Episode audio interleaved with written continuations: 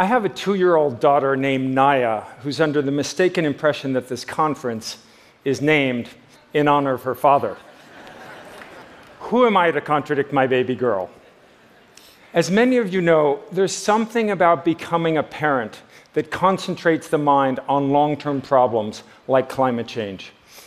It was the birth of my daughter that inspired me to launch this climate organization in order to counteract the excessive polarization of this issue in the United States and to find a conservative pathway forward. Yes, folks, a Republican climate solution is possible. And you know what? It may even be better. Let me try to prove that to you. What we really need is a killer app to climate policy. In the technology world, a killer app is an application so transformative that it creates its own market, like Uber. In the climate world, a killer app is a new solution so promising that it can break through the seemingly insurmountable barriers to progress. These include the psychological barrier. Climate advocates have long been encouraging their fellow citizens to make short-term sacrifices now for benefits that accrue to other people in other countries 30 or 40 years in the future. It just doesn't fly because it runs contrary to basic human nature. Next is the geopolitical barrier. Under the current rules of global trade, countries have a strong incentive to free ride off the emissions reductions of other nations instead of strengthening their own programs. This has been the curse of every international climate negotiations, including Paris. Finally, we have the partisan barrier. Even the most committed countries, Germany, the United Kingdom, Canada, are nowhere near reducing emissions at the required scale and speed. Not even close. And the partisan climate divide is far more acute here in the United States. We are fundamentally stuck, and that is why we need a killer app of climate policy to break through each of these barriers. I'm convinced that the road to climate progress in the United States runs through the Republican Party and the business community. So in launching the Climate Leadership Council, I started by reaching out to a who's who of Republican elder statesmen and business leaders, including James Baker and George Shultz, the two most respected Republican elder statesmen in America, Martin Feldstein and Greg Mankiw, the two most respected conservative economists in the country, and Henry Paulson and Rob Walton, two of the most successful and admired business leaders. Together, we co-authored The Conservative Case for Carbon Dividends. This represents the first time that Republican leaders put forth a concrete, market-based climate solution. Thank you.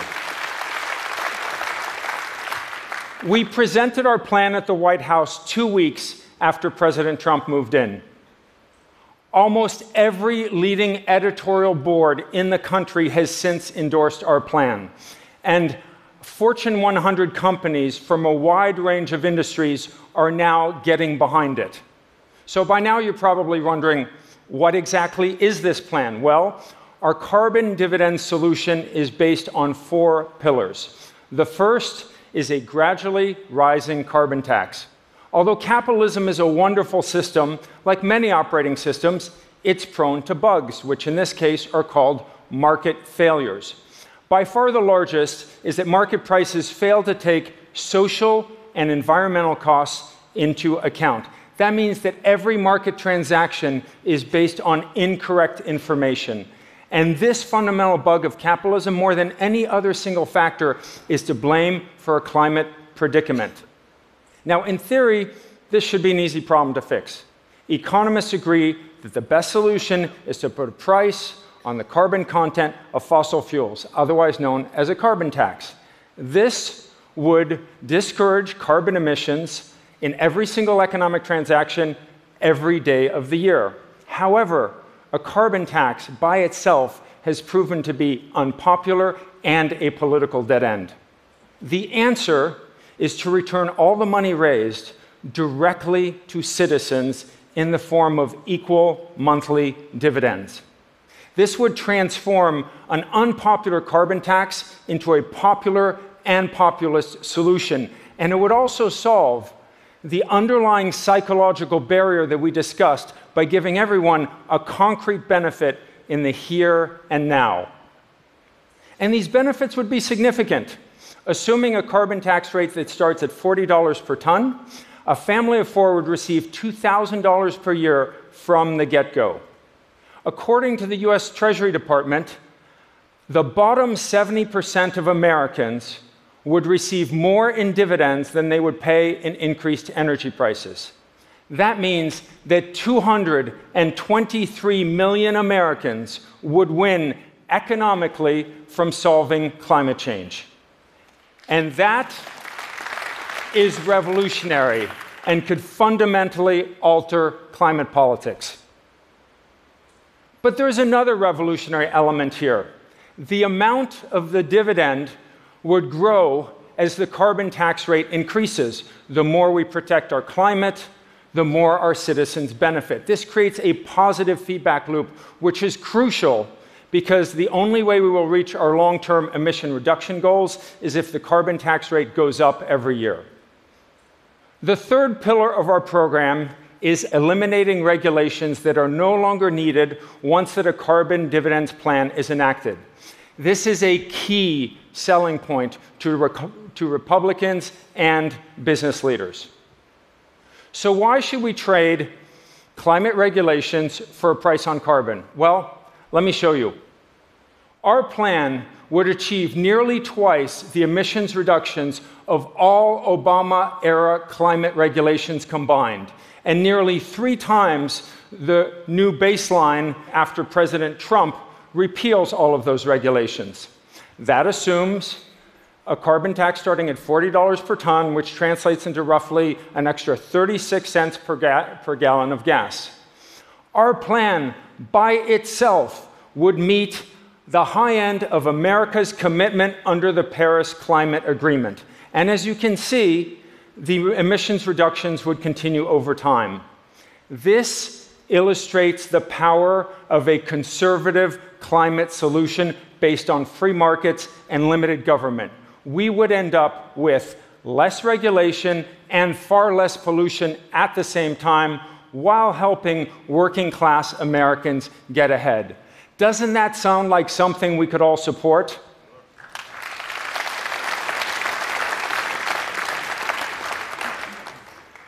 The fourth and final pillar of our program is a new climate domino effect based on border carbon adjustments. Now, that may sound complicated, but it too is revolutionary because it provides us a whole new strategy to reach a global price on carbon, which is ultimately what we need.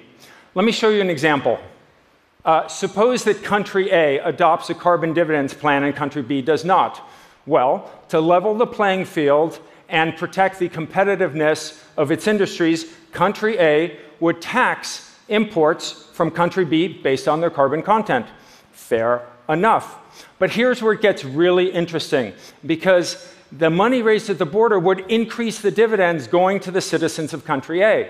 Well, how long do you think it would take the public in country B to realize that that money should be going to them and to push for a carbon dividends plan in their own land? Add a few more countries, and we get a new climate domino effect. Once one major country or region adopts carbon dividends with border or carbon adjustments, other countries are compelled to follow suit. One by one, the dominoes fall. And this domino effect could start anywhere. My preference, strongly, is the United States. But it could also start in the United Kingdom, in Germany or another European country, or even in China. Let's take China as an example. China is committed to reducing greenhouse gas emissions. But what its leaders care even more about is transitioning their economy to consumer-led economic development. Well, nothing could do more to hasten that transition than giving every Chinese citizen a monthly dividend. In fact, this is the only policy solution that would enable China to meet its environmental and economic goals at the same time. That's why this is the killer app of climate policy, because it would enable us to overcome each of the barriers we discussed earlier: the psychological barrier, the partisan barrier, and as we've just seen, the geopolitical barrier. All we need is a country to lead the way. And one method of finding what you're looking for is to take out an ad. So let's read this one together. Wanted, country to pioneer carbon dividends plan. Cost to country, zero. Starting date, as soon as possible. Advantages, most effective climate solution. Popular and populist, pro-growth and pro-business. Shrinks government and helps the working class. Additional compensation, gratitude of current and future generations, including my daughter. Thank you.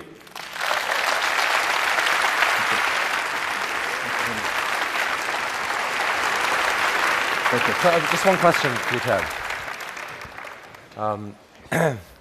I'm actually not sure I've seen a Conservative get a standing O at Ted before that. It's pretty cool.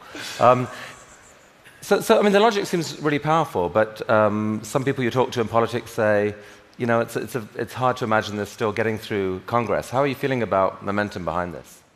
So I understand that many are very pessimistic about what's happening in the United States with President Trump. I'm less pessimistic. Here's why. The actions of this White House, the early actions on climate, are just the first move in a complex game of climate chess.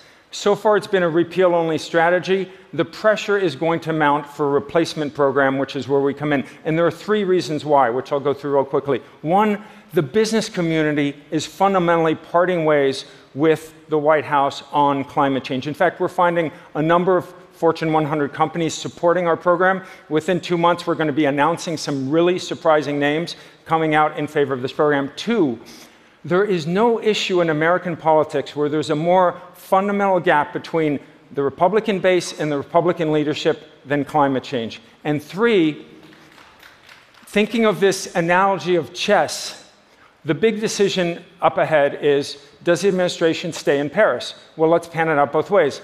If it stays in Paris, as many are pushing for in the administration, well, then that begs the question, what's the plan? We have the plan.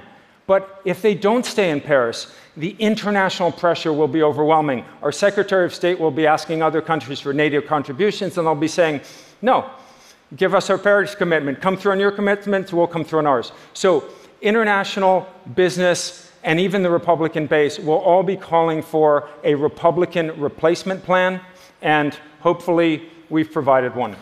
Thank you so much, Ted. Thank you. Thank you, Chris.